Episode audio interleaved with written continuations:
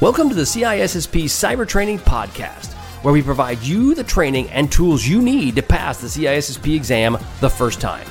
Hi, my name is Sean Gerber, and I'm your host for this action packed, informative podcast. Join me each week as I provide the information you need to pass the CISSP exam and grow your cybersecurity knowledge. All right, let's get started. Good morning, it's Sean Gerber with CISSP Cyber Training, and I hope you all are having a beautiful day today. Today is the wonderful Thursday, and Thursday is CISSP Question Thursday. So we are going to be getting into some really great questions as it relates to domain 1.5. And this comes down to breach notification, it comes into data, data transfer, and so forth. So it is going to be amazing. But before we do get started, one thing I want to kind of go over was there was an article out, just put out recently, uh, from Security Intelligence, and it's about the cybersecurity workforce that can be expected in 2024. We talk about on this program, the CISSP cyber training, a lot about the cybersecurity workforce and how important it is for the various uh, companies out there, they need folks. But an interesting concept was this article talks about the change that's been happening in the cybersecurity space itself. A lot of it due to layoffs and downsizing. And I've seen this as well with the individuals that have been wanting to to get full time roles out there in the in the world, there's actually it appears to be maybe a little bit less of a uh, full time opportunity and maybe more of a contractor type opportunity. So that's kind of looking that's floating out there in the ether. But one of the things about this article that's kind of interesting is that they're saying that there's going to be about 5.5 million jobs that are going to go unfilled. And you know, we have talked about this before in the past that I said it was like around three and a half million. Well, they're saying 5.5 million. This is off the 2023 ISC squared global workforce study. And they're saying that the workforce will need to grow at a rate of 12.6% per year just to keep up. And they're saying that the basically it grew at only 8.7%. So the interesting thing is, is this is why getting your CISSP is important because we obviously need you. they one of the parts that they're saying that employees are looking for, what they're looking for with uh, employees to get hired, what various companies are looking for scripting, intrusion threat protection, threat analysis. I thought the one that was really good at the bottom, it's really interesting, is communication and critical thinking skills. I will tell you that I can, you can give me the smartest guy in the world that understands security. And if he or she does not have the critical communication, the critical thinking skills and the communication skills, it makes it extremely challenging for me to be able to put them in front of somebody and try to explain what exactly is going on. The other part that they stressed was around obviously the C, CISSP, Security Plus, and the Security Auditor certifications are a key factor. So if you're listening to this podcast, you definitely are in the right place. Uh, we here at CISSP Cyber Training are going to tr- teach you what you need to know to be successful, but beyond just passing the test, we are here to help you with your cybersecurity journey because it really is uh, a, a, big thing that we need to do to protect our country and to protect our various various countries out there from this uh, existential threat, as they would say.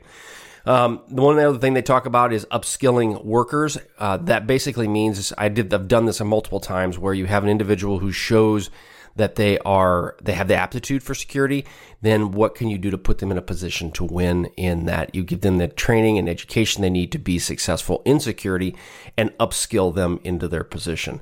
Uh, that's a really good opportunity there. I know CISA, the Cybersecurity Infrastructure and Security Agency, they mentioned, and ISC Squared offer training options. Uh, they are both very good. Some of them are free that you get. I don't know ISC Square they do have some free options available. I think CISA definitely does. And they're trying to get people that are understanding the security space and getting them out there in this world. But bottom line, the last bullet on this is again, don't forget the soft skills. I will tell you that that is, like I mentioned earlier, that is probably one of the, the hardest things to teach. And it's probably one of the most valuable to an, a person and to an organization. So if you if you don't, if you have all the IT stuff, then there's probably some other really good books to read. Like How to Influence Friends and Influence People, uh, by Dale Carnegie. Old book, but very, very valuable. And then there's also another one called Skill with People, very by Les Giblin. Uh, very good book on how to deal with individuals. So the soft skills are valuable and they will make you money. I highly recommend that you focus on some of that too while you're studying for your CISSP. Okay, so let's get started into the overall training today and let's talk about some CISSP questions. Okay, so this is going to be over group seven. If you go to my CISSP cyber training, there is, we have this broken down into CISSP questions and they're based on domain, domain one through eight. And with those different domains, what I do is I put these podcasts in there with many of the questions that I have. And so you can be able to listen to it and you can actually be able to go and, and take the test themselves. So they're designed there to help you kind of get both levels of training when you're trying to understand and pass the CISSP exam. Question one. A multinational corporation with offices in the United States and the EU transfers customer data between two locations. Which is the most significant legal constraint they need to consider? A. HIPAA regulations due to the presence of healthcare data. B. PCI DSS requirements as some customers use credit cards. C. GDPR compliance because it involves EU citizens' data. Or D. Sarbanes Oxley as a financial transactions are involved. And the answer, well, let me come back to it real quick before I answer it. Uh, when it comes down to e- US and EU transfers, which is the most significant legal constraint they need to consider? And the answer is C. Obviously, you guys are all probably connected with GDPR. This does hold the highest potential for penalties, even though all of them may be impacted, and therefore it uh, it does concern EU citizens' data. Question number two. Your company uses anonymization techniques to protect sensitive data during transborder data flows. However, a recent security audit revealed that attackers managed to re identify individuals from the anonymized data. What most likely went wrong? Again, a company anonymizes your data, which is called out with GDPR, during this transborder data flow. However, a recent security audit reveals attackers managed to re identify individuals from anonymized data, which most likely went wrong. A. Insufficient level of anonymization. Basically, use K anonymity instead of I or I diversity. B is a lack of encryption for the data at rest. C. Inadequate access controls for receiving the data. Or D, failure to monitor for unauthorized data access attempts. Okay, so what was ha- what basically happened? How did they re-identify the data? And it basically came down to A. What that's what most likely went wrong. Insufficient level of anonymization. So when they didn't do that, they basically, when you don't have enough level of anonymity, they can reattach the anonymous, the anonymized data and then be able to connect the two. So you need to choose a stronger anonymization technique that improves the indistinguishable points between the individuals and is crucial to prevent re-identification attacks. Question three, you must implement a data loss prevention solution to control transborder data flows. Which DLP feature would most be would be most effective in preventing unauthorized data transfers of intellectual property documents? Again, you have a data loss prevention solution and it needs to control the data border transborder data flows. Which would be most effective in preventing an unauthorized data transfer of intellectual property documents? It's, it's 4.30 in the morning. I'm struggling to speak. Sorry. A, content filtering based on keywords and patterns. B, the activity monitoring and anomaly detection. C, network traffic inspection and data fingerprinting. Or D, endpoint encryption and data classification. Again, for a DLP, which DLP feature must, would be most effective in preventing unauthorized data transfers? And that would be D, end, well, endpoint encryption and data classification. So you're probably going, hmm, how is that the case? While other features help detect these activities, encryption and obviously classification will help it from being leaked, or if it is leaked, it helps it from being exposed even more. So, classifying your documents with a confidential and then encrypting them would be a great way to move forward and to ensure that the data is not discoverable when it is transferred. Question four Your company faces pressure from the Chinese government to store all data generated within China on local servers. However, your, gov- your organization also operates under GDPR compliance requirements. How would you respond to this pressure? Again, your company faces pressure from the Chinese government to store all data within the China local servers. However, your organization operates under GDPR, and then how would you respond to this pressure from the Chinese government? A. Agree to store all data locally to avoid legal trouble with China. B. Explain GDPR compliance issues and propose alternate solutions like data anonymization before transfer. B. Refuse to request outright, citing potential GDPR violations. That probably won't work. And then D, negotiate a data residency agreement with specific privacy and security safeguards. Okay, so if you think about it, there's probably really only two that would stand out to you, and you to, to really narrow it down. And the answer is D, negotiate a data residency agreement with specific privacy and security standards. Basically, you can't refuse business operations, right? That's just not going to happen. But and full compliance to conflict because that would conflict conflict with the GDPR requirements as well that you can agree with a negotiation around data storage in China while ensuring GDPR compliance.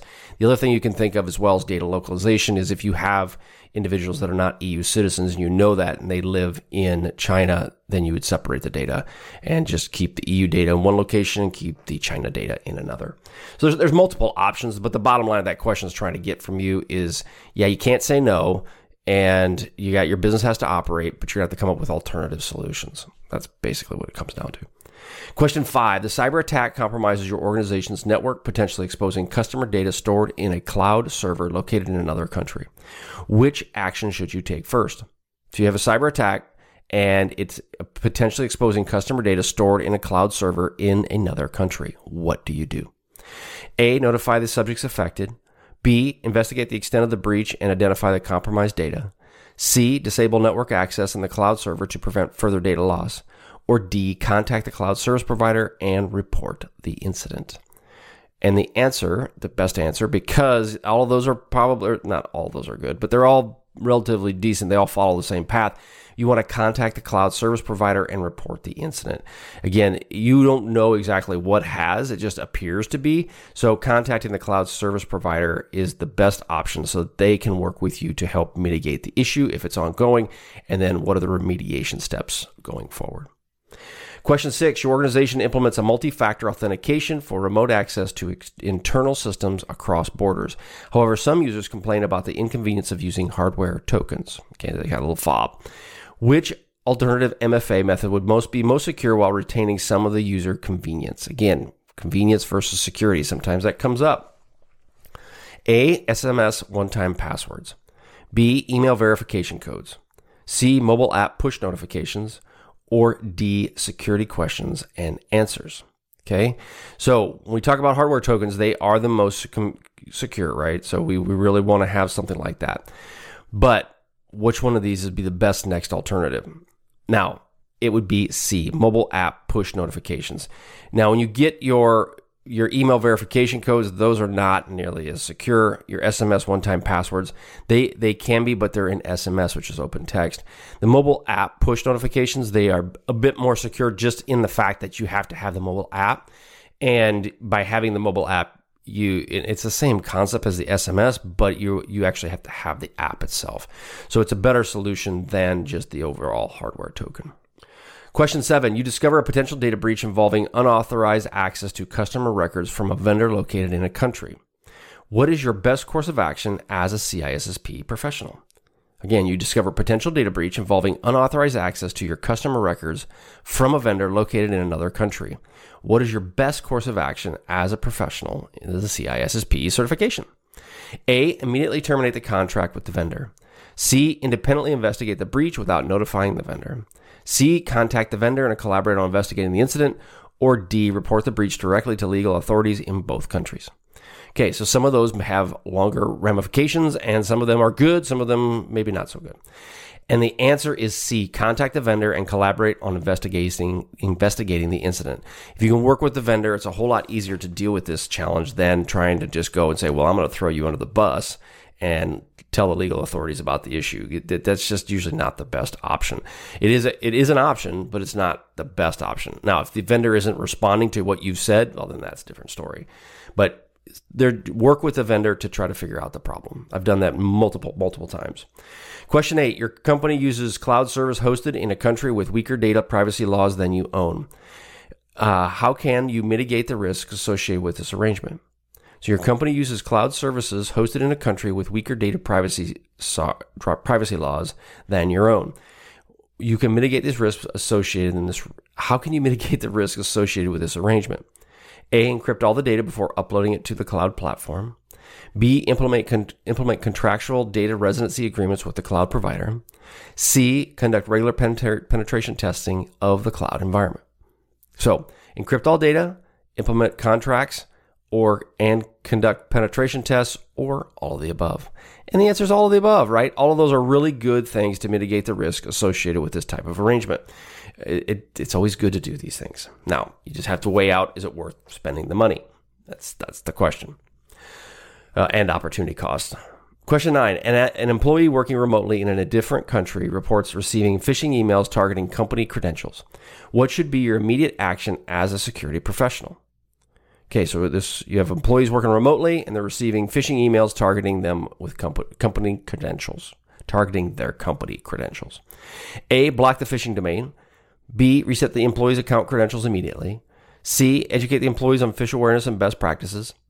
And then investigate the email source and uh, immediate determine the attack's nature. Okay, so A is block the domain. B is reset the employee's account. C, educate the employee on a phishing awareness or D, investigate the email source and determine the attack's nature. So all of those are good, right? They all have a place in this overall process, but the immediate action would be investigate the email source and determine the attack's nature. By doing that, you get a better understanding of what exactly is going on. It also can allow you to determine what are the best mechanisms to put in place to stop this attack. However, all of those are good. They all are valuable, but which one is the most immediate? And that those are kind of questions you will see on the CISSP. Question 10 A government agency demands access to your company's customer data stored in a foreign country cloud server. What should you do before complying with this request? A. Provide agency with full access to your data without delay. B. Consult legal counsel and assess the compliance obligations. C. Negotiate limitations on agency's access and data types or D, deny the request outright and cite data privacy regulations. All those are good, right? They all have issues, but yeah, the one that's a big issue, obviously, when you start doing these things, um, you want to really make sure you focus on getting legal counsel and assess the compliance obligations. We've talked about this numerous times, especially when it comes to this stuff. You really got to have legal and compliance involved. Um, again, I'm not, do not, I'm not giving you legal counsel. I got in trouble from a lawyer friend of mine that made a comment that thought I was telling too much information on a podcast. And I'm like, no, I'm not because I'm not a lawyer, and nor should you take any advice that I give you as legal advice. That would be really bad. If you did that, then you might be getting yourself in some serious trouble. And I don't want to be in trouble, so don't use my advice as legal advice. Question 11 Your organization operates in multiple countries in varying cybersecurity maturity levels.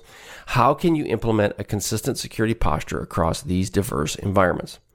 A. Enforce rigid, centralized security policies for all locations. B. Develop a risk based approach tailoring security controls to each region's needs. C. Implement the highest security standards across all locations, regardless of local vulnerabilities. Or D. Focus on security awareness training and improve user security behavior in all regions.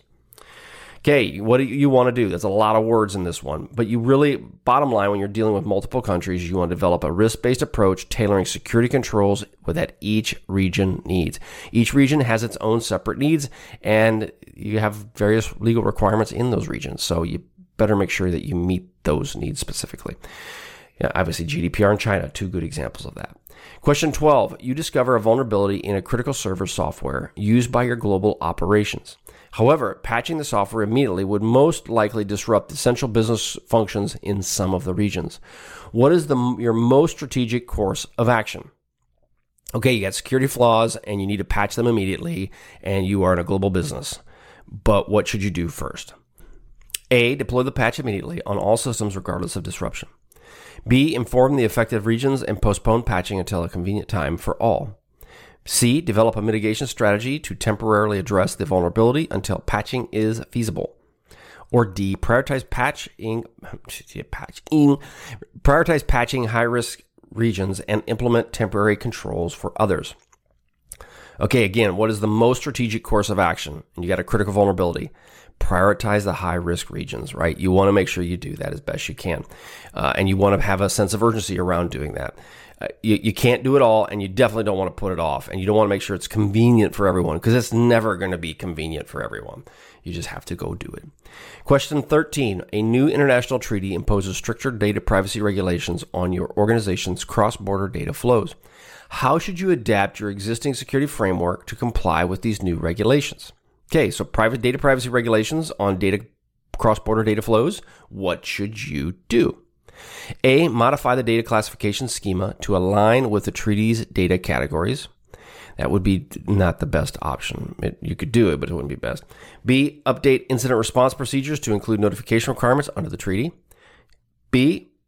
Or C. Conduct privacy assessments for data processing and activities involving cross border data flows.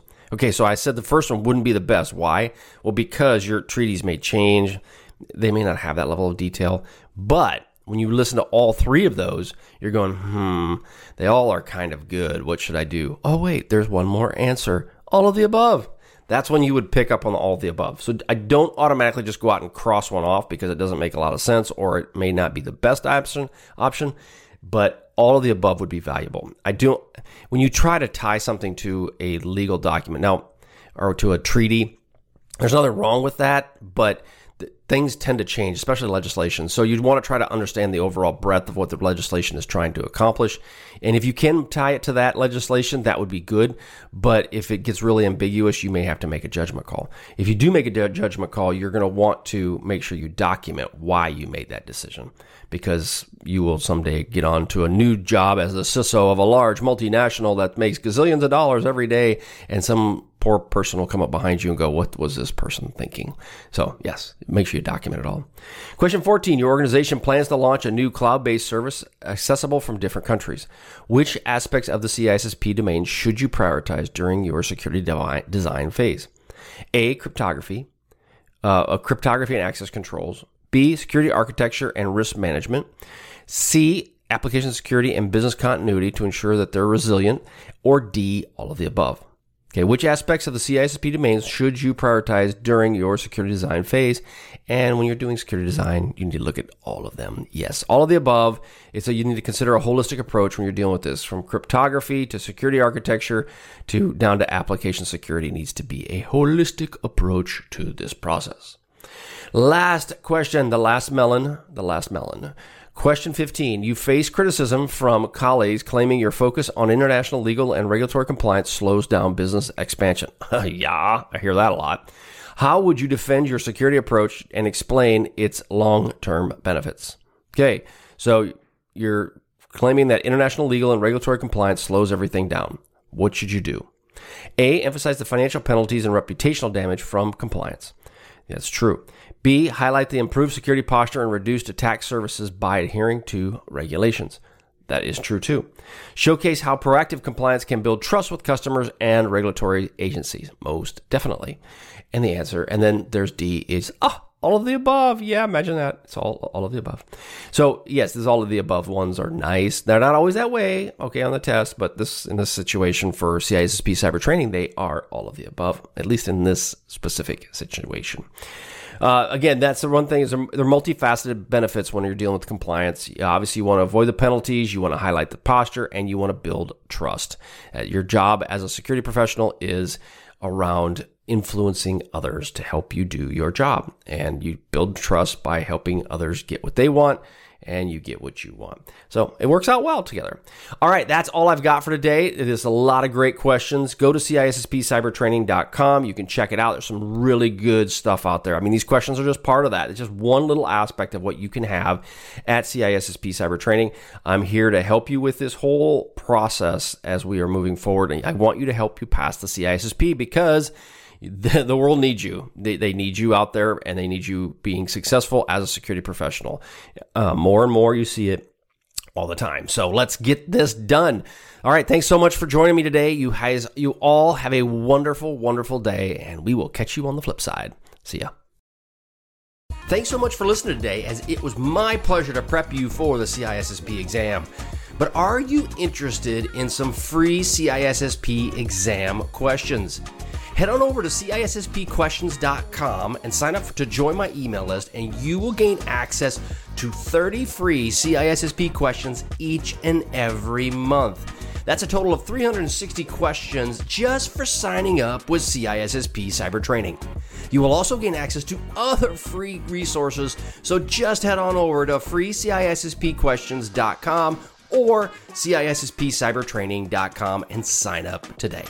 All right, have a wonderful day, and we'll catch you on the flip side. See ya.